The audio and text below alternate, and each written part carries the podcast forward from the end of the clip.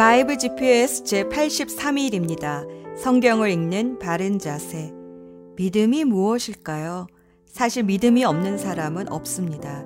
하나님이 계신다는 것을 믿는 것도 안 계신다고 믿는 것도 다 믿음입니다. 무엇을 믿든지 간에 사람은 그 믿음대로 움직입니다. 그렇다면 성경이 말하는 믿음은 무엇일까요? 사도 바울은 로마서 4장에서 이 믿음을 설명하기 위해 믿음의 조상 아브라함을 예로 들었습니다. 로마서 4장 18절. 아브라함은 희망이 사라진 때에도 바라면서 믿었으므로 너의 자손이 이와 같이 많아질 것이다 하신 말씀대로 많은 민족의 조상이 되었습니다. 희망이 사라진 때에도 바라면서 믿는 것이 믿음입니다. 아브라함이 처음부터 이 믿음을 가진 것은 아니었습니다. 자녀를 주시겠다는 하나님의 약속을 자기 식대로 해석하여 여종 하가를 취해 이스마엘을 낳았기 때문입니다. 하지만 로마서 4장 19절에서 20절 말씀을 보면 그의 믿음은 점점 더 약해지는 것이 아니라 세월이 갈수록 그의 믿음은 점점 굳세어져서 하나님께 영광을 돌렸습니다. 어떻게 하면 점점 더 약해지는 믿음이 아니라 점점 더 굳세어지는 믿음을 가질 수 있을까요? 의심하지 않으면 됩니다. 의심이란 헬라어로 디아크리노라고 하는데 뜻은 어떤 기준을 가지고 판단하고 분석한다는 뜻이랍니다.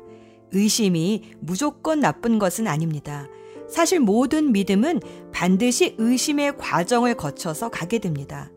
하나님은 안 계신다고 믿었다가 은혜가 들어오면 의심이 생깁니다. 하나님이 정말 안 계신 걸까? 이 기도 응답은 하나님이 주신 것은 아닐까? 그러면서 믿음이 바뀝니다. 나를 믿었던 믿음이 하나님을 향한 믿음으로 바뀌어 갑니다. 나에 대하여 의심을 갖고 하나님을 믿으면 은혜인데 유한한 나를 굳게 믿고 무한하신 하나님을 의심합니다. 믿음은 바라보는 대상을 바꾸는 것입니다. 아브라함은 육체의 소망이 다 끊어졌지만 자신을 바라보지 않고 하나님을 바라보았습니다. 어떤 하나님이십니까? 로마서 4장 17절. 이 약속은 그가 믿은 하나님, 다시 말하면 죽은 사람들을 살리시며 없는 것들을 불러내어 있는 것이 되게 하시는 하나님께서 보장하신 것입니다. 죽은 사람들을 살리시며 없는 것들을 불러내어 있는 것이 되게 하신 하나님. 부활의 하나님, 창조주 하나님이십니다. 하나님이 어떠한 분이신지 알게 되면 하나님을 믿는 것은 어렵지 않습니다. 그래서 성경을 읽다 보면 이 하나님을 알게 되고 약한 믿음이 굳세어집니다. 그렇게 되면 자꾸 나라는 늪에 빠져 있던 마음이 예수님을 바라보게 됩니다. 자기 중심적인 사람이 하나님 중심적인 사람이 됩니다. 믿음의 창시자여 완성자이신 예수님을 바라보게 됩니다. 그때에 광야에서 불뱀에 물렸던 상처들이 나음을 입습니다. 오늘도 성경을 읽으며 그토록 믿었던 내 자신의 경험과 지식에 대해서는 건강한 의심을 던져보시고 하나님을 알기 때문에 모든 희망이 사라져도 더 견고해지는 믿음을 키워가는 성경 읽기가 되기를 기도합니다. 오늘의 여정. 오늘은 사도 바울이 3차 선교 여행을 마무리하고 로마에 도착하기까지의 여정을 읽습니다. 바울은 3차 선교 여행을 마무리하고 결박과 환난이 기다리는 예루살렘을 향해 발길을 옮깁니다. 가는 곳마다 유대인들이 바울의 목숨을 노리며 죽이려 했는데 그 유대인들의 본거진 예루살렘으로 들어가니 이것은 마치 화약을 짊어지고 불 속으로 뛰어들어가는 거나 마찬가지였습니다. 그러나 바울은 담담히 그 불 속으로 들어갑니다. 그에겐 간절한 소원이 있었기 때문입니다. 그것은 유대인 중심의 예루살렘 교회로부터 이방인 교회가 인정받고 함께 주 안에서 은혜의 사귐을 나누는 것이었습니다. 그것을 위해서라도 기근을 맞이하여 어려움을 겪고 있는 예루살렘을 돕기 위해 이방인 교회들에게서 거둔 구제 헌금을 가지고 또 이방인 교회 대표단들과 함께 사도 바울은 예루살렘 교회로 가야만 했습니다. 드디어 예루살렘 교회에 도착한 바울은 선교 보고를 했고 예루살렘 교회는 크게 기뻐하며 하나님께 영광을 올려드렸습니다. 그러나 당시 예루살렘 교회 담임 목사격인 사도 야고보는 여전히 모세의 율법을 열성으로 지키는 유대인 신자들이 바울에 대해 가지는 불편한 마음들을 전하며 바울이 친히 비용을 대어 4명의 유대인 신자들의 정결 예식 비용을 치르라고 조언합니다. 바울은 그 말에 순종하여 유대인 4명을 데리고 성전에서 전교 예식을 치루었는데 어떤 유대인들이 바울이 이방인을 데리고 성전에 들어갔다라고 오해하여 큰 소동을 일으킵니다. 이것이 발단이 되어 가이사리아 감옥에서 2년간 갇히게 됩니다. 하지만 로마 시민권자였던 바울은 로마 황제에게 항소함으로 이제 그렇게 가보고 싶었던 로마의 죄수의 신분으로 가게 되었습니다. 하지만 하나님의 눈으로 보면 오히려 로마 군병들의 호의를 받으며 배를 타고 로마로 직진하게 된 것입니다. 로마로 가는 길도 쉽지 않았습니다. 중간에 허리케인을 만나 말할 수 없는 고생을 하지만 그 덕분에 선원들과 로마 군병들은 바울과 함께 하시는 하나님을 경험하게 되었고 또 배가 파선하여 도착하게 된 몰타 섬에 복음을 전할 수 있었습니다.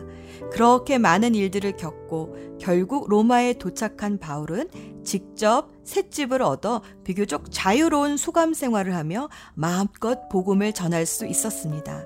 사도행전은 매 장마다 고난과 핍박과 환난이 나옵니다. 그런데 지나고 나면 그 때문에 복음이 더 멀리 전파되었습니다. 하나님의 하시는 일이 얼마나 사람의 생각과 다른지 사도행전을 통해 보게 됩니다. 사도행전은 성령의 권능을 받은 예수의 증인들이 어떻게 예루살렘에서부터 로마까지 가게 되었는지가를 보여줍니다. 당시의 사람들이 생각하기에 세상 끝은 로마였습니다. 하지만 지금 우리의 끝은 어딜까요? 사도행전은 다른 서신서와는 다르게 맺은 말이 없습니다. 마치 사도행전이 끝나지 않고 계속 진행되고 있구나라는 느낌이 듭니다. 예수 전망대. 사도행전은 예수님의 승천 후 이제 복음서에서 하셨던 예수님의 지상 사역을 예수님의 제자들이 어떻게 이어갔는가를 기록하고 있습니다. 예수님의 일생을 네 단어로 요약하라면 성육신, 십자가, 부활, 그리고 승천입니다. 그런데 왜 예수님은 승천해야 하셨을까요? 이왕 부활하신 김에 제자들과 같이 이 지상 사역을 함께 해주시면 더 좋지 않았을까요? 예수님도 이런 우리의 마음을 아시고 제자들에게 이렇게 말씀하셨습니다.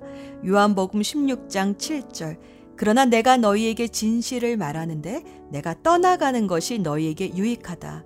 내가 떠나가지 않으면 보혜사가 너희에게 오시지 않을 것이다.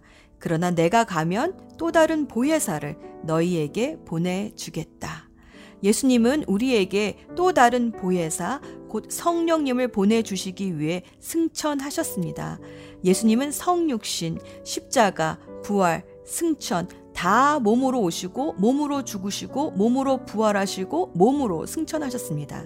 그러나 영이신 성령님은 보이지는 않지만 우리 안에 거하셔서 예수의 영으로 우리를 도와주십니다. 그러니 예수님의 지상 사역을 이어가기 위해서는 몸이신 예수님보다는 예수의 영이신 성령님이 우리와 함께 하시는 것이 더욱 유익합니다. 예수님이 승천하신 이유는 또한 하늘 사역을 시작하기 위해서입니다. 예수님은 지금도 하늘 보좌 우편에서 우리를 위해 중보 기도하고 계십니다. 그래서 우리가 예수 그리스도의 이름으로 기도하고 응답받을 수 있는 특권을 얻은 겁니다. 또 예수님의 기도 때문에 우리가 여러 가지 환란과 시험 속에서도 보호를 받습니다. 예수님이 승천하신 또 다른 이유는 삼위일체 하나님으로 경배를 받으시기 위함입니다. 예수님은 올리브산 기슭에 위치한 베다니에서 제자들에게 축복하시고 승천하셨는데 그 후에 제자들은 누가복음 24장 52에서 53절 말씀을 보면 예수님께 경배했다라고 기록합니다. 그들은 예수께 경배하고 크게 기뻐하면서 예루살렘으로 돌아가서 하나님을 찬양하면서 날마다 성전에서 지냈다. 예수님을 예배하고 경배할 때 무슨 일이 일어날까요? 하늘에 계신 예수님을 경배할 때 그 순간 우리도 예수님 앞에 서게 됩니다. 우리의 영은 시간과 공간을 초월하여 하늘을 맛보게 됩니다. 그렇게 하늘을 맛보고 일주일을 사는 것과 맛보지 못하고 한 주간을 사는 것은 그야말로 하늘과 땅의 차이입니다. 매 주일에 예배를 통해 예수님 앞에 설 때 우리는 하늘의 능력을 다운로드 받게 됩니다. 예수님은 이 기쁨을 우리에게 맛보게 해주시려고 승천하셨습니다. 사도행전을 통해 예수님의 하늘 중보 기도 사역과 우리의 지상 사역이 놀라운 동역을 이루는 것을 보게 됩니다. 하늘과 땅이 함께 동역하는 이 놀랍고 신비한 하나님 나라의 삶은 예수님이 승천하셨기 때문에 우리에게 주어진 하늘복입니다. 기도합시다. 믿음을 주시는 하나님 아버지, 오늘도 말씀을 읽으며 우리의 믿음이 점점 더 굳세어지게 하셔서 모든 희망이 사라진 때에도 하나님을 바라고 믿음으로 침륜에 빠지지 않도록 인도하여 주시옵소서. 지금도 하늘 보좌 우편에서 우리를 위해 중보 기도 하시는 예수님의 이름으로 기도합니다. 아멘. 사도행전 20장 그는 배를 타고 시리아로 가려 했으나 유대인들이 그를 해치려는 음모를 꾸몄기 때문에 마케도니아를 거쳐서 시리아로 돌아가기로 작정했습니다. 그때 바울과 동행한 사람은 베레아 사람 부로의 아들 소바더와 데살로니가 사람 아리스다고와 세군도와 더베 사람 가이오와 디모데와 아시아 사람 두기고와 드로비모였습니다. 이들은 드로아에 먼저 가서 우리를 기다리고 있었습니다. 우리는 무교절이 지난 뒤에 빌립보에서 배를 타고 5일 만에 드로아에서 그들을 만나 그곳에서 7일 동안을 머물렀습니다. 안식일 다음 날 우리가 교제의 식사를 나누기 위해 모였을 때 바울이 설교를 시작했습니다. 그는 다음 날에 떠나기로 되어 있어서 한밤중까지 신자들에게 설교를 계속했습니다. 우리가 모인 다락방에는 등불을 많이 켜놓았습니다. 유드고라고 하는 청년이 창문에 자리 잡고 앉아 있었는데 바울의 말이 너무 오래 계속되자 잠이 들어 그만 3층에서 떨어졌습니다. 사람들이 그를 일으켜 보니 이미 죽어 있었습니다. 바울이 내려가 유드고 위에 엎드려 그를 껴안고 말했습니다. 걱정하지 마십시오. 이 청년이 아직 살아 있습니다. 바울은 다시 위층으로 올라가서 빵을 떼어 먹은 후에 날이 새도록 오랫동안 설교를 하고 떠나갔습니다. 사람들은 살아난 젊은이를 집으로 데려가면서 큰 위로를 받았습니다. 우리는 먼저 배를 타고 아소로 항해하였습니다. 아소에 도착해서 바울을 그 배에 태울 생각에서였습니다. 이런 계획을 세운 것은 바울이 걸어서 아소까지 가겠다고 했기 때문입니다. 우리는 아소에서 바울을 만나서 그를 배에 태워 미둘레네로 갔습니다. 이튿날에는 미둘레네를 떠나 기오에서 가까운 곳에 이르렀고 다음날 사모로 건너갔다가 그 다음날 밀레도에 도착했습니다. 바울은 아시아 지방에서 너무 오랜 시간을 보내지 않으려고 에베소를 들르지 않고 지나가려고 했습니다. 그는 가능하다면 오순절 안에 예루살렘에 도착하려고 서둘 렀습니다. 바울이 밀레도에서 에베소로 사람을 보내어 교회 장로들을 불렀습니다. 장로들이 오자 바울은 그들에게 이렇게 말했습니다. 내가 아시아에 온 첫날부터 여러분과 함께 지내면서 어떻게 생활해 왔는지 여러분들은 잘 아실 겁니다. 그동안 나는 유대인들이 지어낸 모함으로 몹시 고통을 당했습니다. 그러나 나는 언제나 겸손히 때로는 눈물을 흘리며 주님을 섬겼습니다. 나는 여러분에게 유익이 되는 것이라면 무엇이든 주저하지 않고 전파하였습니다. 나는 그것을 공중 앞에서나 여러분의 집에서 여러분을 가르쳤습니다. 유대인들과 그리스인들 모두에게 회개하고 하나님께 돌아올 것과 우리 주 예수님을 믿으라고 선포했습니다. 그러나 이제 나는 성령의 명령에 따라 예루살렘으로 갑니다. 그곳에서 내게 무슨 일이 닥칠지 나는 알지 못합니다. 다만 내가 아는 것은 어느 도시에 가든지 감옥과 환란이 나를 기다리고 있다고 성령께서 내게 경고해 주셨다는 사실뿐입니다. 그러나 나는 내 목숨을 아깝게 생각하지 않습니다. 예수님께로부터 받은 사명, 곧 사람들에게 하나님의 은혜의 복음을 전하는 일을 다 마칠 수만 있다면 말입니다. 나는 여러분과 함께 있는 동안 줄곧 하나님의 나라를 전했습니다. 이제 나의 설교를 들으신 여러분 중에는 나의 얼굴을 다시 볼 수 있는 사람이 아무도 없으리라는 것을 나는 압니다. 그러므로 오늘 여러분에게 엄숙히 선언합니다. 여러분 가운데 설령 누군가 구원받지 못하는 사람이 있다고 하더라도 내게는 책임이 없습니다. 그것은 내가 주저하지 않고 하나님의 모든 뜻을 여러분에게 전해주었기 때문입니다. 여러분은 자신들과 모든 맡겨진 양떼를 잘 살피고 그들을 잘 돌보십시오. 성령께서 여러분을 감독자로 세우셔서 하나님께서 자기 아들의 피로 사신 교회를 돌보게 하셨습니다. 내가 떠난 뒤에 어떤 사람들이 사나운 이리처럼 교회에 들어와서 양떼를 해치려 할 것을 나는 압니다. 또한 여러분 가운데서도 진리를 왜곡되게 말하고 제자들을 유혹하여 자기를 따르게 하는 사람들도 나타날 것입니다. 그러므로 깨어 있으십시오. 내가 3년 동안을 밤낮으로 때로는 눈물을 흘리며 여러분 한 사람 한 사람에게 쉬지 않고 교훈한 것을 기억하십시오. 이제 나는 하나님과 하나님의 은혜의 말씀에 여러분을 맡깁니다. 그 말씀은 여러분을 능히 세울 수 있고 모든 거룩한 백성들과 함께 기업을 받을 수 있는 말씀입니다. 나는 그 누구의 금이나 은이나 옷을 탐낸 적이 없습니다. 여러분 자신도 아시듯이 나는 언제나 직접 일을 해서 나와 내 일행에게 필요한 것을 마련했습니다. 나는 모든 일에서 여러분에게 모범을 보였습니다. 여러분은 저처럼 열심히 일해서 약한 사람을 도와야 합니다. 또한 주는 것이 받는 것보다 복이 있다고 하신 주 예수님의 말씀을 기억해야 합니다. 바울은 이 말을 마친 뒤에 무릎을 꿇고 모든 사람들과 함께 기도했습니다. 그들은 다 바울을 껴안고 작별의 입맞춤을 하면서 울었습니다. 특히 그들은 다시는 자기를 보지 못하리라는 바울의 말을 듣고 슬퍼하였습니다. 그리고 그들은 배 타는 곳까지 바울을 배웅했습니다.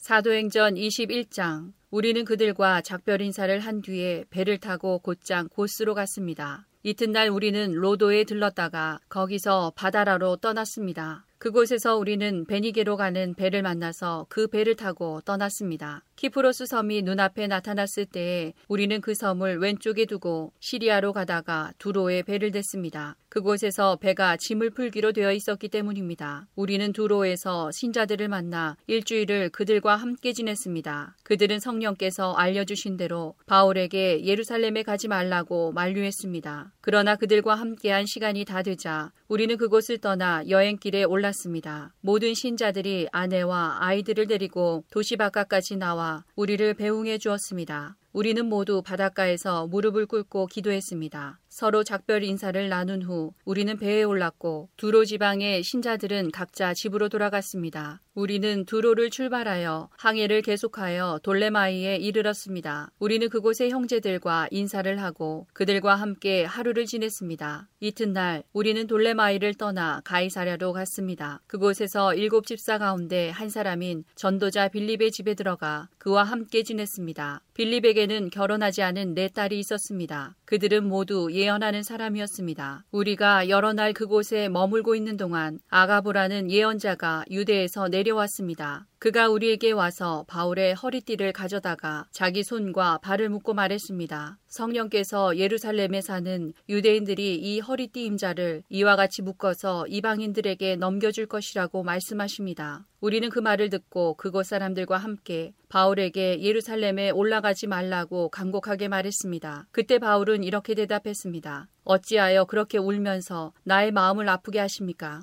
나는 예루살렘에서 묶이는 것뿐만 아니라 주 예수님의 이름을 위해 죽는 것까지도 각오하고 있습니다. 바울이 우리의 권함을 받아들여 하지 않았기 때문에 우리는 주님의 뜻대로 되기를 바랍니다. 라고만 말하고 더 이상 아무 말도 하지 않았습니다. 이렇게 여러 날이 지난 뒤 우리는 떠날 준비를 하여 예루살렘을 향해 출발했습니다. 가이사랴 출신 제자들 몇 사람도 우리와 함께 갔습니다. 그들은 키프로스 사람 나손의 집으로 우리를 데려가 거기에서 묵을 수 있게 해주었습니다. 나손은 오래전에 신자가 된 사람이었습니다. 우리가 예루살렘에 도착하자 형제들이 우리를 반갑게 맞아주었습니다. 이튿날 바울은 우리와 함께 야고보를 방문했습니다. 그 자리에는 장로들도 다 모여 있었습니다. 바울은 그들에게 인사를 하고 하나님께서 그의 선교로 이방인들에게 행하신 일을 낱낱이 들려주었습니다. 그들은 바울의 말을 듣고 하나님께 영광을 돌렸습니다. 그리고 바울에게 이렇게 말했습니다. 형제님, 아시겠지만 유대인 가운데 신자가 된 사람이 수만 명입니다. 그들은 모세의 율법을 지키는 일에 매우 열성입니다. 그런데 그 유대인들 사이에서는 당신이 이방인들과 어울려 사는 유대인들에게 모세의 율법에서 떠나 자녀에게 할례 도 행하지 말고 유대의 관습도 지키지 말라고 가르쳤다는 소문이 돌고 있습니다. 그러니 어떻게 하면 좋겠습니까? 틀림없이 그들은 당신이 이곳에 왔다는 소식을 듣게 될 것입니다. 그러니 우리가 일러주는 대로 하십시오. 우리 중에 하나님께 서약을 한 사람이 네명 있습니다. 이 사람들을 데리고 가서 함께 정결 의식을 행하십시오.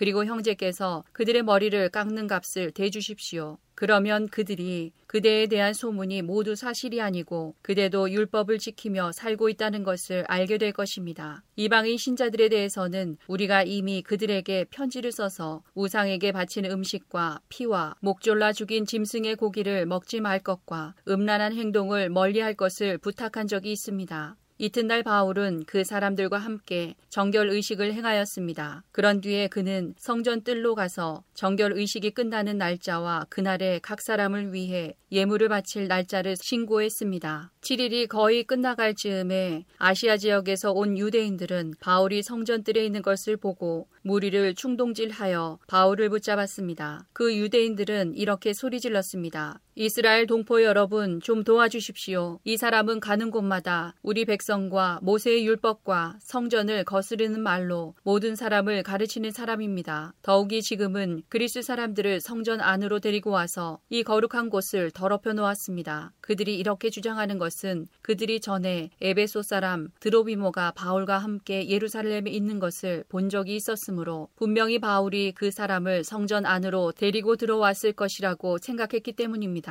그러자 온 도시는 시끄러워지고 사람들이 몰려와 바울을 붙잡아 성전 바깥으로 끌어냈습니다. 그리고 바로 성전 문이 닫혔습니다. 그들이 바울을 죽이려 하는 순간에 예루살렘 도시 전체에 폭동이 일어났다는 보고가 로마 군대 천부장에게 전달되었습니다. 그는 즉시 백부장 몇 명과 군인들을 거느리고 군중들에게로 달려갔습니다. 폭도들은 로마 군대 천부장과 군인들을 보자 바울을 때리던 것을 멈추었습니다. 천부장은 가까이 가서 바울을 체포했습니다. 그리고 군인들에게 바울을 쇠사슬 두 개로 묶으라고 명령한 다음 그가 누구이며 또 어떤 일을 했는지를 물었습니다. 그러자 군중들은 너도 나도 소리를 질러대며 대답을 하는데 그들의 말이 저마다 달랐습니다. 천부장은 사람들의 아우성치는 소리에 이 사건의 진상을 알 수 없어서 군인들에게 바울을 병영 안으로 끌고 가라고 명령했습니다. 바울이 층계에 이르렀을 때에는 군중들의 폭행이 너무나 격렬했기 때문에 군인들이 바울을 호위해야만 했습니다. 군중들은 바울의 뒤를 따라가며 계속해서 그를 없애버려라 하고 소리쳤습니다. 바울이 병영 안으로 끌려 들어갈 때 그는 천부장에게 천부장님께 한 말씀 드려도 되겠습니까? 라고 물었습니다. 천부장이 대답했습니다. 그리스 말을 할 줄 아는가? 당신은 혹시 얼마 전에 폭동을 일으키고 테러범 4천 명을 거느리고 광야로 나간 이집트 사람이 아닌가? 바울이 이렇게 대답했습니다. 아닙니다. 나는 길리기아 지방의 다소에서 태어난 유대인이며 그 유명한 도시의 시민입니다. 제가 저 사람들에게 말할 수 있게 허락해 주십시오. 천부장이 허락하자 바울은 층계 위에 올라서서 손을 내저 무리를 조용하게 했습니다. 잠잠해지자 바울이 히브리 말로 연설했습니다.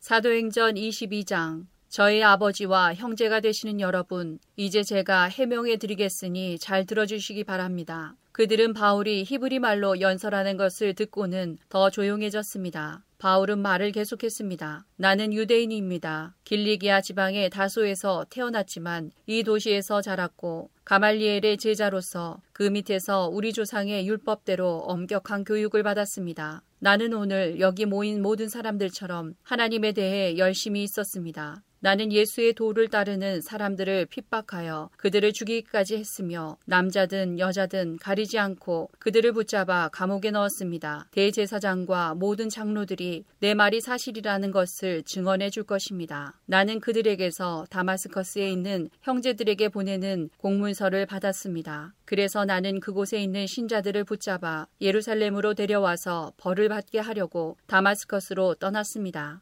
정오쯤 되어 내가 다마스커스에 가까이 이르렀을 때에 갑자기 하늘로부터 밝은 빛이 나를 둘러비쳤습니다. 나는 땅에 엎어졌고 사울아 사울아 어찌하여 나를 박해하느냐 라는 소리를 들었습니다. 내가 주님 당신은 누구십니까? 라고 물었더니 그분이 내게 나는 내가 박해하는 나사렛 예수다 라고 대답하셨습니다. 나와 함께 있던 사람들은 그 빛은 보았으나 나에게 말씀하시는 분의 음성은 듣지 못했습니다. 나는 주님, 제가 어떻게 하면 되겠습니까? 라고 물었습니다. 그때 주님께서는 일어나 다마스커스로 가거라. 거기에 가면 내가 해야 할 일을 모두 일러줄 사람이 있을 것이다. 라고 대답하셨습니다. 나는 그 빛의 광채 때문에 앞을 보지 못하게 되었습니다. 그래서 나와 함께 가던 사람들의 손에 이끌려 다마스커스로 들어갔습니다. 다마스커스에 아나니아라는 사람이 있었습니다. 아나니아는 모세의 율법을 따라 사는 경건한 사람이었으며 그곳에 사는 유대인들에게 존경을 받는 사람이었습니다. 아나니아가 나를 찾아와 내 곁에 서서 사울 형제 눈을 뜨시오 하고 내게 말했습니다. 그 순간 나는 눈을 떠 그를 보았습니다. 그때 아나니아가 말했습니다. 우리 조상의 하나님께서 오래전에 당신을 택하셔서 그분의 뜻을 알게 하셨고 그 의로우신 분을 보게 하시며 그분의 입에서 나오는 말씀을 듣게 하셨습니다. 당신은 모든 사람들에게 당신이 보고 들은 것을 전하는 그분의 증인이 될 것입니다. 그러니 이제 무엇을 더 기다리겠습니까? 일어나 세례를 받으십시오. 그리고 그분의 이름을 부르십시오. 그러면 죄사함을 얻게 될 것입니다. 그 후 내가 예루살렘으로 돌아와 성전뜰에서 기도하고 있는 도중에 어떤 환상을 보게 되었습니다. 그 환상 중에 주님을 보았는데 주님께서 내게 말씀하셨습니다. 서둘러 예루살렘을 떠나라. 이곳 사람들은 내가 나를 증언하는 것을 받아들이지 않을 것이다. 그래서 나는 대답했습니다. 주님, 이들은 제가 여러 회당을 돌아다니며 주님을 믿는 사람들을 잡아 감옥에 가두고 때리기까지 한 일을 잘 알고 있습니다. 뿐만 아니라 주님의 증인인 스데반이 죽임을 당할 때에 제가 그 자리에 있던 것도 알고 있습니다. 저는 그때 거기에 서서 그들이 스데반을 죽이는 일에 찬성했으며 그를 죽이는 사람들의 옷을 맡아주기까지 했습니다. 그러나 주님께서는 내게 가거라 내가 너를 멀리 이방인들에게 보내겠다 하고 말씀하셨습니다. 사람들은 바울의 말을 여기까지 듣고 있다가 목소리를 높여 이런 놈은 없애버려라 살려두어서는 안 된다. 라고 소리 질렀습니다. 그들은 고함을 지르며 옷을 벗어던지고 공중에 먼지를 날렸습니다. 그러자 천부장이 부하들에게 바울을 병영 안으로 데려가라고 명령했습니다. 그리고는 사람들이 바울에게 그렇게 소리 지르는 이유가 무엇인지를 알아내려고 바울을 때리면서 조사해보라고 했습니다. 군인들이 바울을 묶고 때리려 하자 바울이 옆에 서 있던 로마 백부장에게 말했습니다. 죄가 있다는 것이 밝혀지지도 않은 로마 시민을 때리는 것이 로마법에 맞는 일입니까? 그 말을 들은 백부장은 천부장에게 가서 이제 어떻게 하실 계획입니까? 이 사람은 로마 시민입니다. 라고 알렸습니다. 천부장이 바울에게 다가가 물었습니다. 당신이 로마 시민이라는 말이 참말이요? 바울이 그렇습니다. 하고 대답했습니다. 천부장이 말했습니다. 나는 돈을 많이 들여서 로마 시민권을 얻었소. 바울이 말했습니다. 나는 태어날 때부터 로마 시민인 사람입니다. 그러자 바울을 신문하려던 사람들이 곧 물러났습니다. 천부장은 바울이 로마 시민이라는 사실을 알고 그를 결박한 일로 두려워했습니다. 이튿날 천부장은 유대인들이 무슨 일 때문에 바울을 고소하는지 알아보려 했습니다. 그래서 그는 대제사장들과 유대 공의회를 소집하게 했습니다. 천부장은 바울을 묶은 사슬을 풀어주고 그를 데리고 나가 공의회 앞에 세웠습니다.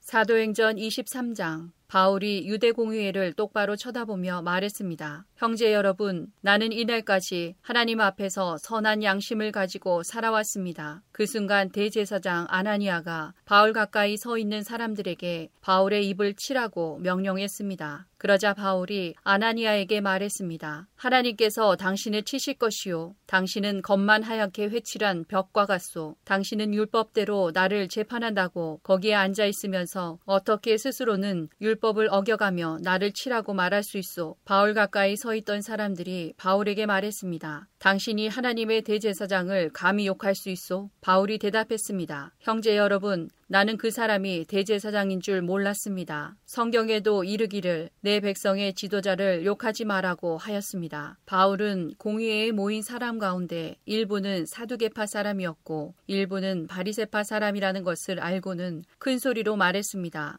형제 여러분, 나는 바리세파 사람이며 바리세파 사람의 아들입니다. 나는 지금 죽은 사람이 부활할 것이라는 소망 때문에 재판을 받고 있습니다. 바울이 이렇게 말을 하자 바리세파 사람들과 사두개파 사람들 사이에 다툼이 일어나 공의의 의원들이 나뉘었습니다. 그 그것은 사두개파 사람들은 죽은 사람의 부활이 없으며 천사나 영도 없다고 주장하는 반면 바리세파 사람들은 그것을 다 인정하였기 때문입니다. 그래서 큰 소동이 일어났습니다. 바리세파 사람들 중에서 율법학자 몇 사람이 일어나 우리는 이 사람에게서 아무런 잘못도 찾을 수 없습니다. 어쩌면 천사나 영이 이 사람을 시켜서 말하는 것인지도 모릅니다. 라고 바울을 두둔했습니다. 다툼이 점점 심각해지자 천부장은 유대인들 때문에 바울의 몸이 찢겨지지나 않을까 걱정이 되었습니다. 천부장은 군인들에게 내려가서 강제로라도 바울을 군인들 손에서 빼내어 병영으로 데리고 가라고 명령했습니다. 그날 밤에 주님께서 바울 곁에 서서 말씀하셨습니다. 용기를 내어라.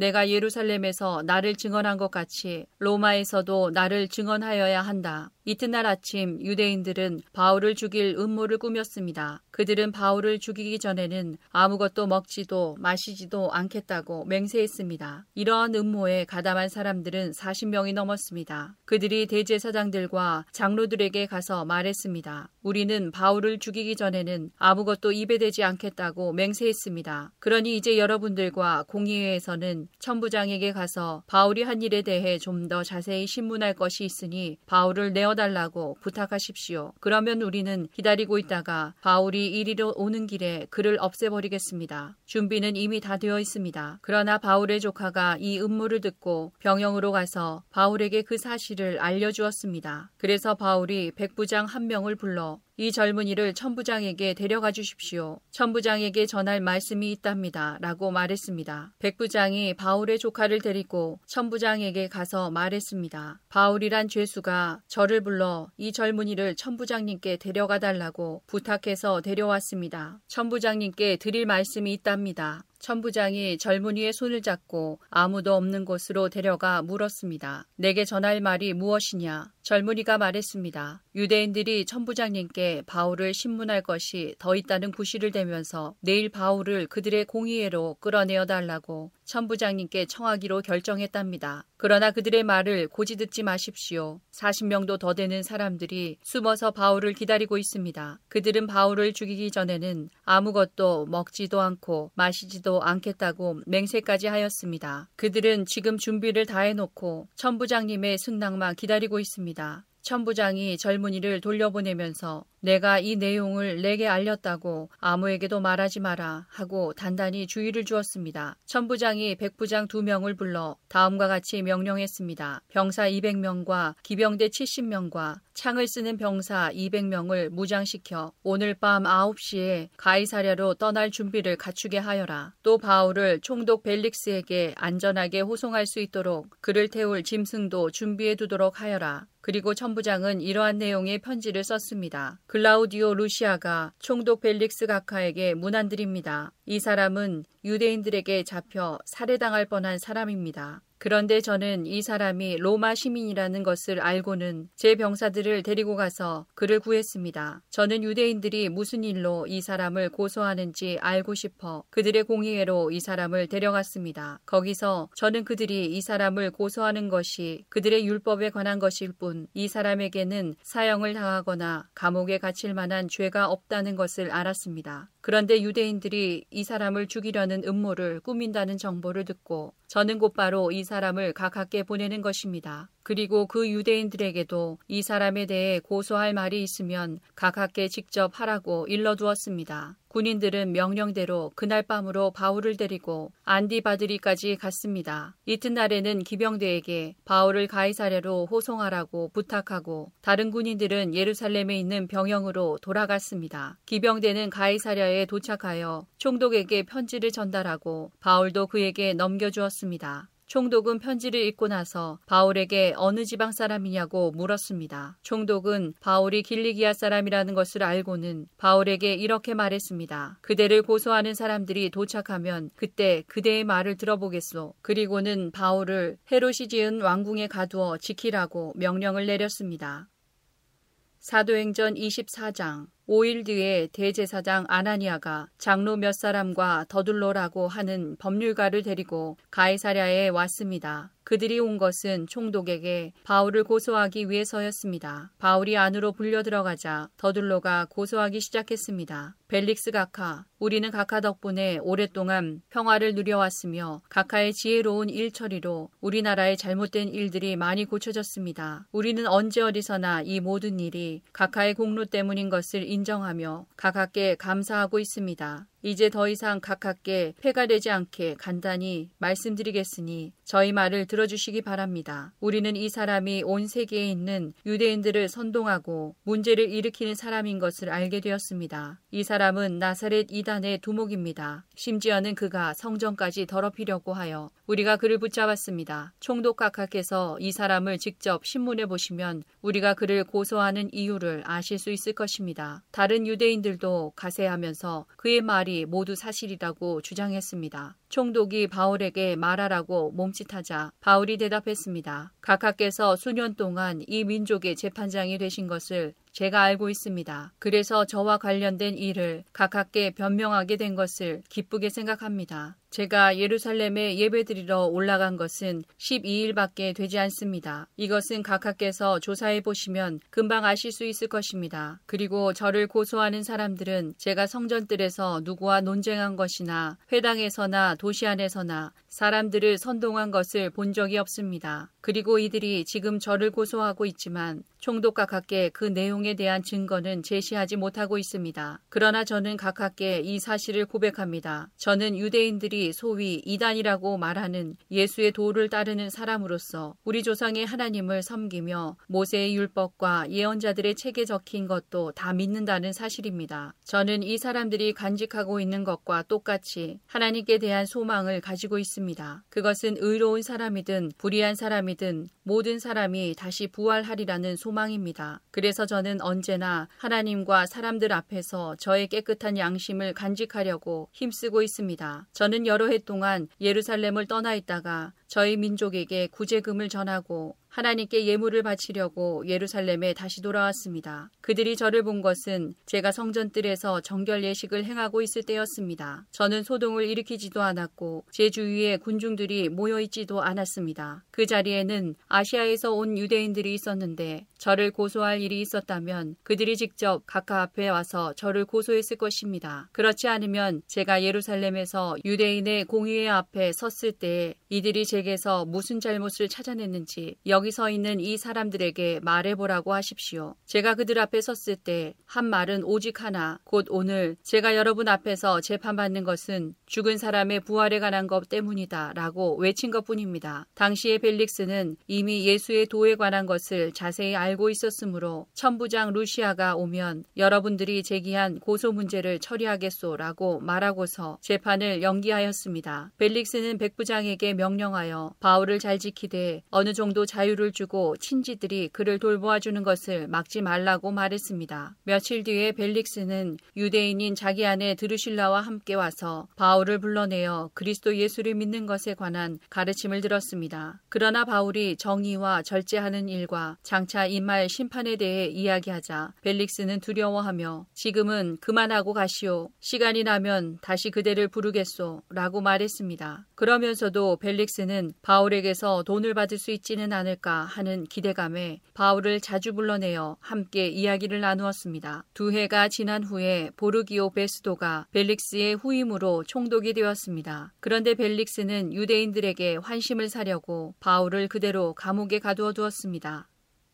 사도행전 25장 베스도는 총독으로 부임한 지 3일 뒤에 가이사랴를 떠나 예루살렘으로 올라갔습니다. 대제사장들과 유대인 지도자들이 베스도 앞에 나타나 그에게 바울을 고소했습니다. 그들은 베스도에게 환심을 사가며 바울을 다시 예루살렘으로 보내달라고 간청했습니다. 그들은 길에 사람들을 왜복시켰다가 바울을 죽일 계획이었습니다. 그러나 베스도는 바울은 가이사랴에 갇혀 있고 자신도 곧 그리로 돌아갈 것이므로 그 사람이 정말로 잘못된 행동을 했다면 여러분들 중에서 몇 사람이 나와 함께 가이사랴로 가서 그곳에서 그를 고 고발하시오라고 대답했습니다. 베스도가 예루살렘에 8일인가 10일인가를 더 머물다가 가이사랴로 돌아갔습니다. 이튿날 그는 재판석에 앉아서 바울을 데려오라고 명령했습니다. 바울이 나타나자 예루살렘에서 온 유대인들이 그를 애워싸고 여러 가지 무거운 죄목을 대며 바울을 고발하기 시작했습니다. 그러나 그 죄를 입증할 만한 증거는 아무도 제시하지 못했습니다. 바울은 이렇게 자신을 변명했습니다. 나는 유대인의 율법이나 성전이나 로마 황제를 거스르는 죄를 지은 적이 없었습니다. 그러나 베스도가 유대인의 환심을 사려고 바울에게 물었습니다. 그대는 예루살렘으로 올라가서 이 여러 가지 고소 문제에 대해 내 앞에서 재판받기를 원하는가? 바울이 말했습니다. 나는 지금 황제의 법정에 서 있습니다. 나는 이곳에서 재판을 받아야 합니다. 각하께서도 잘 아시듯 나는 유대인들에게 어떤 죄도 짓지 않았습니다.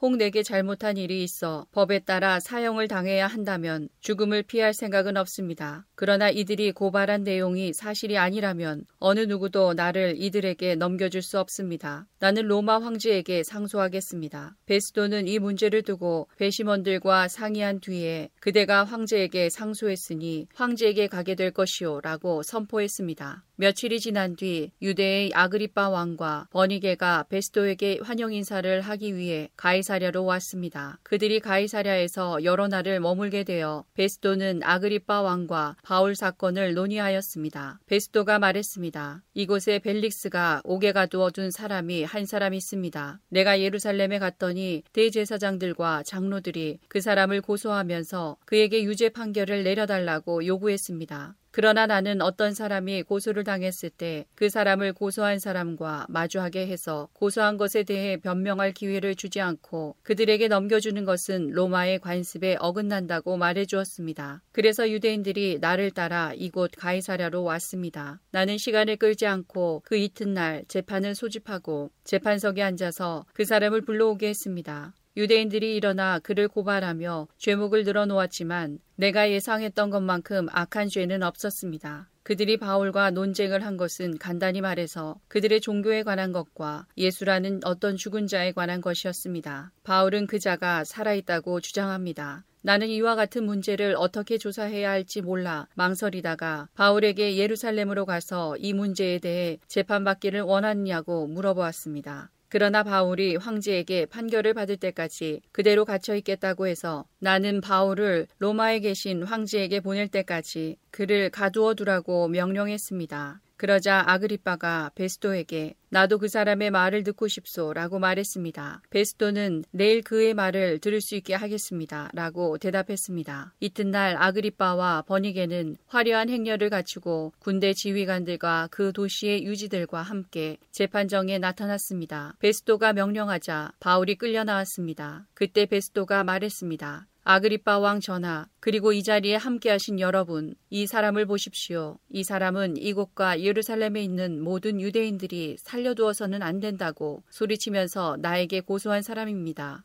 그러나 내가 판단하기에 그는 죽임을 당할 만한 죄를 범하지 않았습니다. 그런데 그가 황제에게 상소하였으므로 그를 로마로 보내기로 결정했습니다. 하지만 이 사람에 관해서 황제께 써보낼 만한 자료가 내게는 없습니다. 그래서 이 사람을 여러분 앞에 특별히 아그리빠 왕 앞에 불러낸 것입니다. 나는 여러분이 이 사람을 신문하면 황제께 보고할 자료가 생기지 않을까 기대하고 있습니다. 황제께 제수를 보내면서 그 죄목이 무엇인지 알리지 않는 것은 사리에 맞지 않는 일이라고 생각합니다. 사도행전 26장 아그리빠가 바울에게 말했습니다. 당신 자신에 대해 해명할 기회를 주겠다. 그러자 바울이 손을 들어 올리며 변명을 하기 시작했습니다. 아그리빠 왕이시여, 저와 관련하여 유대인들이 고소한 것에 대해 오늘 왕 앞에서 해명하게 된 것을 다행으로 생각합니다. 그것은 왕께서 유대인의 관습과 유대인들이 서로 다투고 있는 문제들을 잘 알고 계시기 때문입니다. 부탁드리고 싶은 것은 제 말을 끝까지 들어달라는 것입니다. 모든 유대인들은 저의 일생을 다 알고 있습니다. 저의 어린 시절 부터 시작하여 동족 가운데서 그리고 예루살렘에서 어떻게 살아왔는지 잘 알고 있습니다. 그들이 저를 안 지는 오래되었습니다. 그들은 하려고만 했다면 제가 우리 종교의 가장 엄격한 바리세파 사람이고 바리세파 사람으로서 생활하였다는 것을 증언할 수도 있을 것입니다. 지금 제가 여기 서서 재판을 받게 된 것은 하나님께서 우리 조상들에게 약속하신 것에 대한 소망 때문입니다. 이 소망은 우리 열두 지파가 밤이나 낮이나 열심을 다해 하나님을 섬기면서 그 약속이 이루어지기를 바라는 것이었습니다. 왕이시여, 바로 이 소망 때문에 저는 유대인들에게 고발을 당한 것입니다. 여러분은 어찌하여 하나님께서 죽은 사람을 살리시는 것이 믿지 못할 일이라고 생각하십니까? 한때는 저 역시 나사렛 예수의 이름을 반대하는 일에 온 힘을 쏟아야 한다고 확신했던 사람입니다. 제가 예루살렘에서 했던 일이 그런 일이었습니다. 저는 대제사장들에게서 권한을 받아 많은 성도들을 감옥에 가두었습니다. 그리고 그들을 죽이는 일에 찬성했습니다. 저는 회당마다 찾아다니면서 여러 번 그들을 처벌했으며 강제로 예수님을 저주하게 했습니다. 그들을 향한 저의 분노가 어찌나 심하였던지 저는 다른 도시에까지 찾아다니면서 그들을 박해하기도 했습니다. 그러다가 한 번은 대제사장들에게서 권한을 위임받아 다마스커스로 가게 되었습니다. 왕이시여, 저는 그곳을 향해 가다가 정오쯤 되어 하늘에서 해보다 더 밝은 빛이 저와 제 일행을 둘러 비추는 것을 보았습니다. 우리는 모두 땅에 엎어졌습니다. 그때 저는 히브리 말로 사오라, 사오라, 내가 어찌하여 나를 박해하느냐? 가시도친 채찍을 발로 차보아야 너만 다칠 뿐이다. 라는 음성을 들었습니다. 제가 주님, 당신은 누구십니까? 라고 묻자 주님께서는 이렇게 말씀하셨습니다. 나는 내가 박해하는 예수다. 일어나라. 발을 딛고 서라. 내가 이렇게 내게 나타난 것은 너를 나의 일꾼으로 삼아 내가 본 것과 앞으로 내가 내게 보여줄 것을 사람들에게 증언하도록 하기 위해서이다. 내가 너를 이 백성과 이방인들에게서 구원할 것이며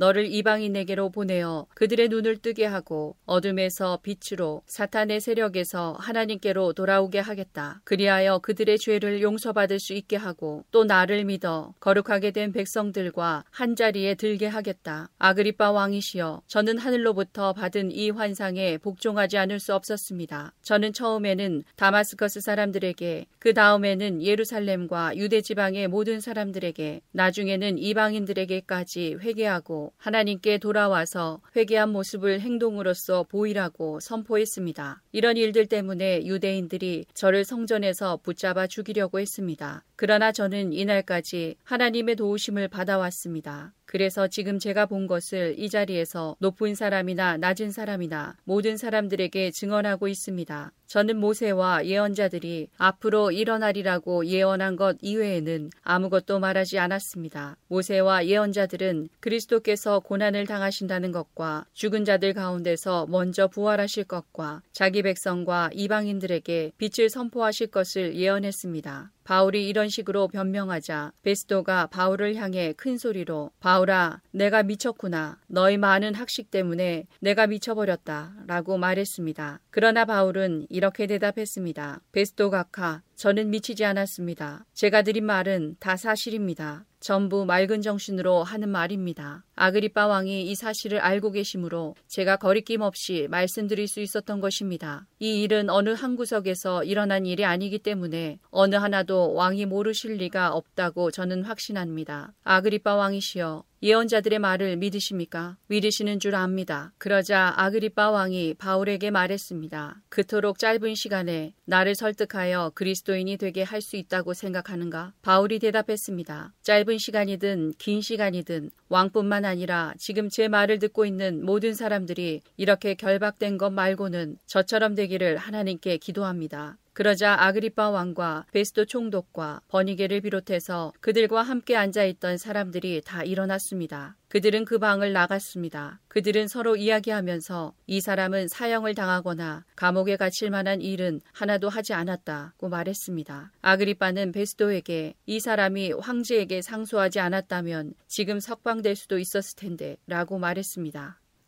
사도행전 27장 우리가 배를 타고 이탈리아로 가기로 결정되자 그들은 황제 부대 소속 율리오라는 백부장에게 바울과 다른 죄수들을 넘겨주었습니다. 우리는 아드라무테노에서 온 배를 타고 떠났습니다. 그 배는 아시아 지방의 여러 항구를 거쳐 가는 배였습니다. 데살로니가 출신의 마케도니아 사람인 아리스타고가 우리와 함께 가게 되었습니다. 이튿날 우리는 시돈에 도착했습니다. 율리오는 바울에게 매우 친절했습니다. 그는 바울이 자유롭게 친구들에게 갈 수 있게 해주었고 그들이 바울에게 쓸 것을 줄 수 있게 하였습니다. 시돈을 떠나 항해를 계속하려고 했을 때 맞바람이 세차게 불어와 키프로스 섬에 바짝부터 항해해야 했습니다. 우리는 길리기아와 밤빌리아 앞바다를 가로질러 항해한 후에 루기아 지방의 무라에 도착했습니다. 그곳에서 로마 군대 백부장은 알렉산드리아를 떠나 이탈리아로 가는 배를 발견하고 우리를 그 배에 태웠습니다. 우리는 며칠 동안 천천히 항해한 끝에 간신히 니도 앞바다에 이르게 되었습니다. 맞바람이 너무 세차게 불어와 우리가 가려던 항로로 더 이상 나아갈 수 없어서 살몬의 맞은편에 있는 크레타 섬을 끼고 항해하였습니다.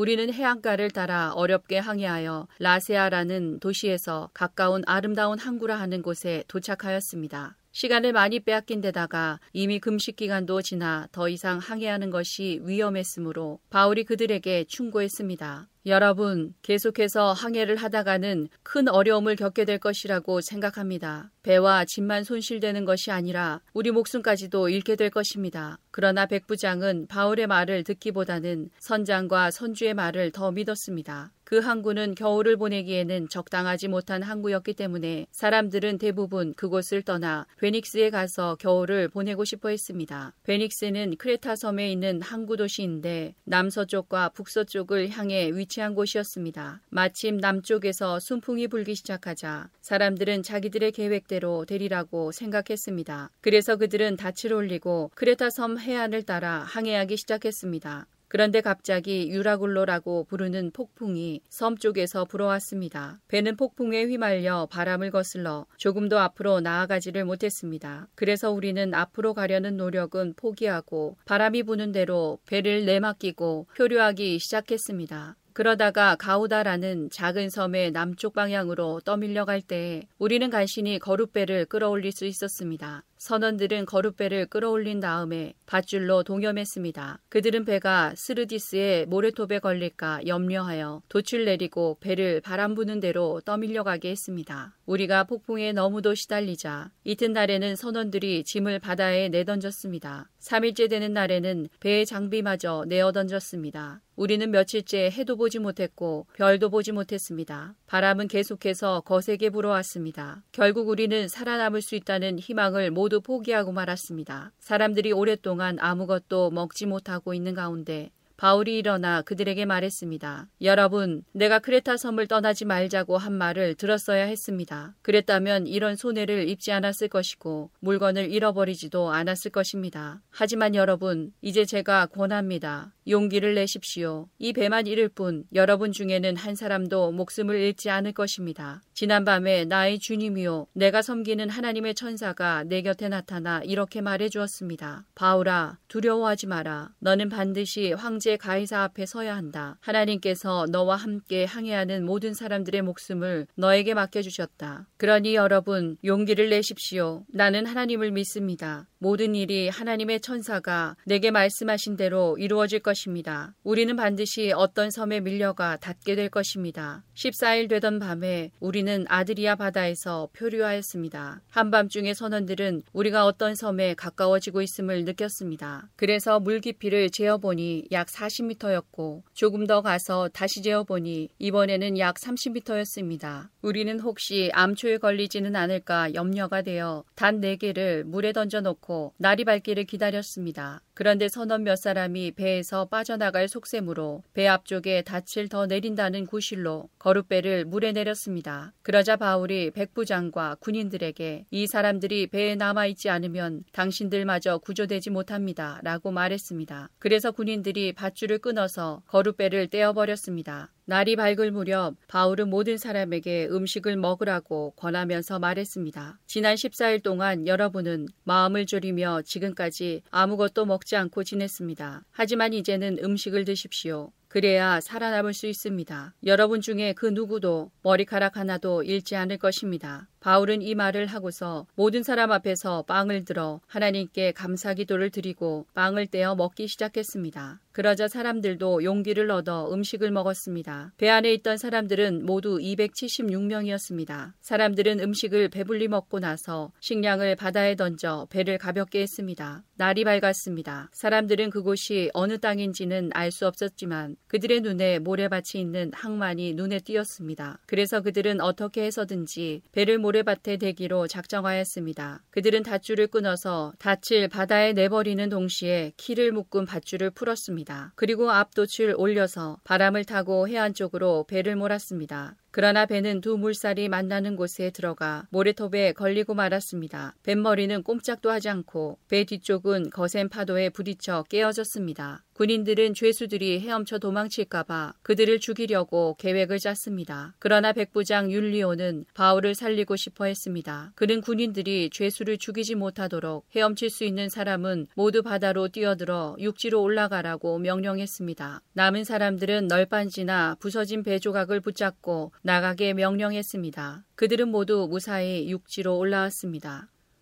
사도행전 28장 우리는 육지에 무사히 오른 뒤에야 그 섬이 몰타섬이라는 것을 알았습니다. 비가 오고 매우 추웠습니다. 섬 사람들은 우리에게 분에 넘치는 친절을 베푸며 불을 피워놓고 우리를 맞아주었습니다. 바울이 장작을 한 무더기 모아다가 불에 넣었는데 뜨거운 불 때문에 독사가 튀어나와 바울의 손을 물었습니다. 섬 사람들은 독사가 바울의 손에 매달려 있는 것을 보고 이 사람은 틀림없이 살인자다. 바다에서는 살아나왔는지 모르지만 정의의 신이 그를 살려두지 않을 것이다. 라며 서로 수군거렸습니다. 그러나 바울은 그 뱀을 불 속에 떨어버렸고 아무런 해도 입지 않았습니다. 사람들은 바울의 몸이 부어오르거나 그가 갑자기 땅바닥에 쓰러져 죽으리라고 예상했습니다. 그런데 아무리 기다려도 바울에게 아무런 일이 일어나지 않자 그들은 바울을 달리 생각하게 되었습니다. 그들은 바울을 신이라고 불렀습니다. 그 근처에 그 섬의 주장인 보블리오가 땅을 소유하고 있었습니다. 그 사람이 우리를 자기 집으로 초대해서 3일 동안 친절하게 대접해 주었습니다. 때마침 보블리오의 아버지가 열병과 이질에 걸려 자리에 누워 있었습니다. 바울이 그를 찾아가 기도하고 그 사람의 몸에 손을 얹어 그를 낫게 하였습니다. 이 일이 있은 뒤에 그 섬에서 병을 앓고 있는 다른 사람들도 바울을 찾아와 고침을 받았습니다. 그 섬 사람 들은 우리를 잘 대접해 주었습니다. 우리가 떠나려고 할 때 그들은 필요한 물건들을 배에 실어 주었습니다. 석 달이 지난 후 우리는 그 섬에서 겨울을 보낸 알렉산드리아 배를 타고 뱃길에 올랐습니다. 그 배의 앞에는 쌍둥이 신 표시가 있었습니다. 우리는 수라구사에 배를 대고 3일 동안을 지냈습니다. 그곳을 떠나서는 레기온에 도착했습니다. 그 이튿날 남풍이 불어와서 그곳을 쉽게 벗어날 수 있었습니다. 이틀 만에 우리는 보디올에 닿았습니다. 거기서 우리는 신자들을 만나 그들의 초청을 받고 일주일 동안 그들과 함께 지냈습니다. 그런 뒤에 마침내 우리는 로마에 도착했습니다.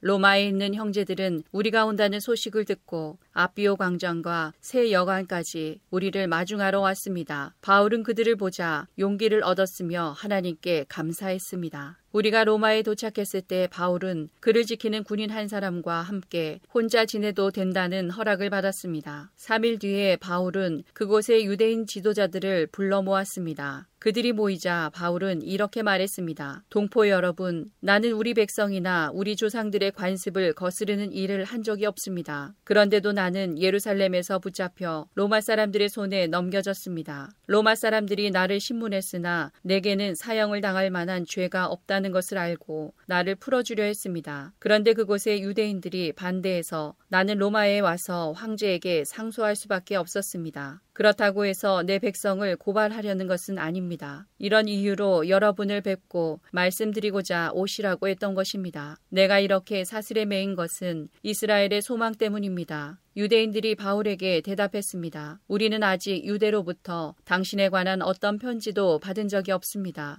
또 유대로부터 온 우리 형제들 중에서 당신에 관한 나쁜 소문을 전하거나 당신을 나쁘게 말한 사람도 없습니다. 우리는 다만 당신 생각을 듣고 싶습니다. 우리가 알기로는 어디를 가도 당신 종파에 대해서 반대하는 사람이 많다고 합니다. 바울과 유대인들은 만날 날짜를 정했습니다. 그날이 되었을 때 더 많은 유대인들이 바울이 지내고 있는 곳으로 모였습니다. 바울은 아침부터 저녁까지 그들에게 하나님의 나라를 설명하고 선포했습니다. 또 모세와 예언자들의 글을 예로 들어서 그들이 예수에 관한 것을 믿게 하려 애썼습니다. 바울의 말을 믿는 사람들도 있었지만 믿지 않는 사람들도 있었습니다. 그들이 이처럼 의견이 갈린 채 헤어질 때에 바울이 한마디 말을 남겼습니다. 성령께서 예언자 이사야를 통해 여러분의 조상에게 말씀하신 것은 진리입니다. 이 백성에게 가서 말하여라. 너희가 듣기는 들어도 깨닫지 못하고 보기는 보아도 알지 못할 것이다. 이 백성의 마음이 무디어졌고 귀로는 듣지 못하며 눈은 감겼다. 이는 그들이 눈으로 보고 귀로 듣고 마음으로 깨닫고 내게 돌아와 고침을 받지 못하게 하려는 것이다. 그러므로 여러분은 하나님의 이 구원이 이방인들에게도 전파되었다는 것을 알아야 합니다. 그들은 들을 것입니다. 바울은 자기 셋집에서 꼬박 2년을 지내면서 자기를 찾아오는 사람들을 다 맞이하였습니다. 그는 담대하게 그리고 아무런 방해도 받지 않고 하나님의 나라를 전하고 주 예수 그리스도에 관해 가르쳤습니다.